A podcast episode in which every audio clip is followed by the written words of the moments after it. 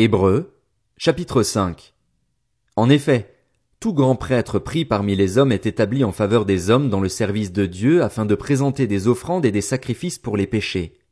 Il peut avoir de la compréhension pour les personnes ignorantes et égarées, puisqu'il est lui-même aussi sujet à la faiblesse.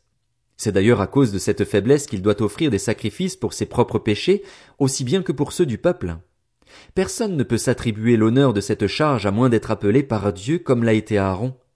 Christ non plus ne s'est pas attribué la gloire de devenir grand prêtre, il la tient de celui qui lui a dit, Tu es mon fils, je t'ai engendré aujourd'hui.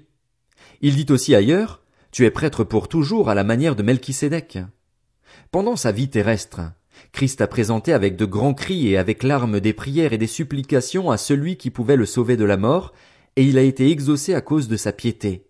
Ainsi, bien qu'étant fils, il a appris l'obéissance parce qu'il a souffert et parfaitement qualifié, il est devenu pour tous ceux qui lui obéissent l'auteur d'un salut éternel, car Dieu l'a déclaré grand prêtre à la manière de Melchisédek.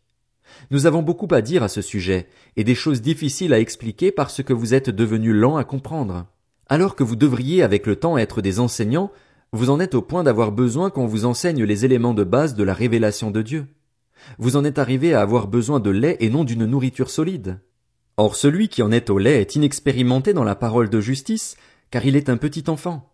Mais la nourriture solide est pour les adultes, pour ceux qui, en raison de leur expérience, ont le jugement exercé à discerner ce qui est bien et ce qui est mal.